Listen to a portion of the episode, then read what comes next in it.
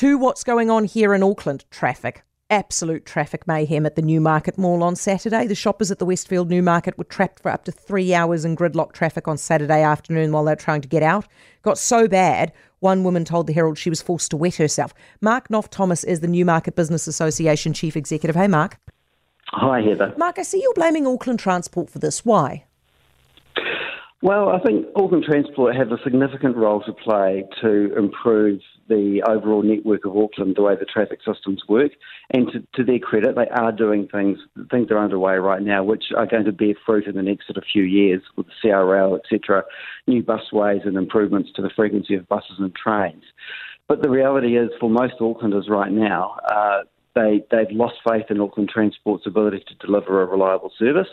I mean, going back a few years pre COVID, there were some great gains being made in terms of modal shift, people choosing buses and trains over other means of transport, and it was working very successfully. I mean, I remember, you know, we did lots of campaigns ourselves trying to encourage people to do, you know, to catch public transport.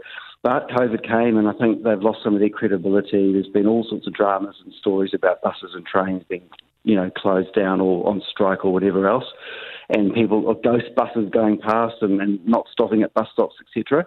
So there's a hell of a lot of work to be done to regain trust of people to be able to use public transport. So what we had on Saturday was a situation where the entire Auckland roading network was pretty congested. The weather was dreadful. It's the beginning of Christmas shopping. It's pre Black Friday sales. Because the weather was so bad, everyone just jumped in their cars because that's what Aucklanders tend to do. Um, and it caused massive gridlock on the motorway system. That then causes gridlock on the on ramps and off ramps, and then the feeder roads, and then the, all the other roads. Sort of a big domino effect. It then gets into affecting shopping centres and other places like that, and retail town centres on a busy Saturday. Mark, how much of this is just the des- poor design of that mall? I mean, I love that mall, but geez, that car park is rubbish, isn't it? It's always cl- jamming up when there are heaps of people.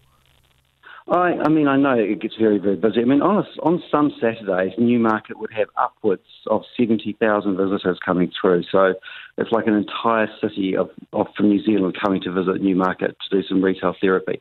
I've got no comments on the design of the mall. I've never had a problem getting in and out of it myself. Uh, but I think, you know, Westfield did the best they could on Saturday with the resources they had to try and clear it as fast as possible. But when you've got, you know, a network of roads which is clogged up, there's nowhere for the cars to go because um, you know, there's no movement on the motorway, there's no movement on the on the on ramps, etc., in the feeder road. So that was just it was a bit of a perfect storm. Is part of the problem here that Auckland Transport has taken away so many of the, the vehicle lanes? And, and used it for other things like bus dedicated bus lanes and you know deliberately kind of making it difficult to turn one way or the other. Is that is that what's going on here? Well, I think there are some situations where they've done, they seem to have done the best they can to make it very difficult to be in a private vehicle. Yeah. Um, and, you know, to be fair, having these dedicated bus lanes is a really good thing because they get buses through very, very quickly. But the problem is, people aren't opting to use no, the but the mark, I don't mind a dedicated bus lane, but you don't have to do a dedicated bus lane and at the time make my life as a as a as a motorist deliberately difficult, which they seem to have done, right?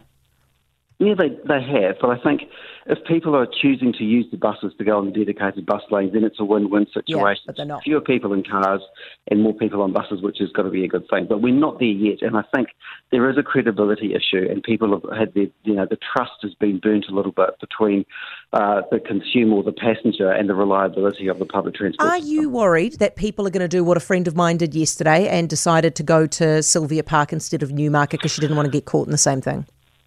To be fair, I mean, Sylvia Park have had their issues too. I mean, every major popular retail destination has got this problem. So look at Albany or Manukau, Sylvia Park, St. Luke's, Newmarket. We've all, at this time of year, it is Christmas, everyone's out shopping, and especially when the weather's bad, people are going to go there and they have, have massive congestion yeah. issues. And what's the one thing in common between all of them? Auckland Transport. that possibly. Yeah, too right. Mark, thank you very much. Appreciate it. Mark Knoff-Thomas, Newmarket Business Association Chief Executive. For more from Heather du Plessis-Allen Drive, listen live to News Talk ZB from 4 p.m. weekdays or follow the podcast on iHeartRadio. If you enjoyed this podcast, you will love our New Zealand Herald podcast, The Little Things, hosted by me, Francesca Rudkin, and my good friend Louise Airy. We focus on all the little things that you can do to make a positive impact on your life and to cut through the confusion from the health and wellness industry. Join us every Saturday to hear from the experts for all the tips and advice you need. Just search The Little Things on iHeartRadio or wherever you get your podcasts.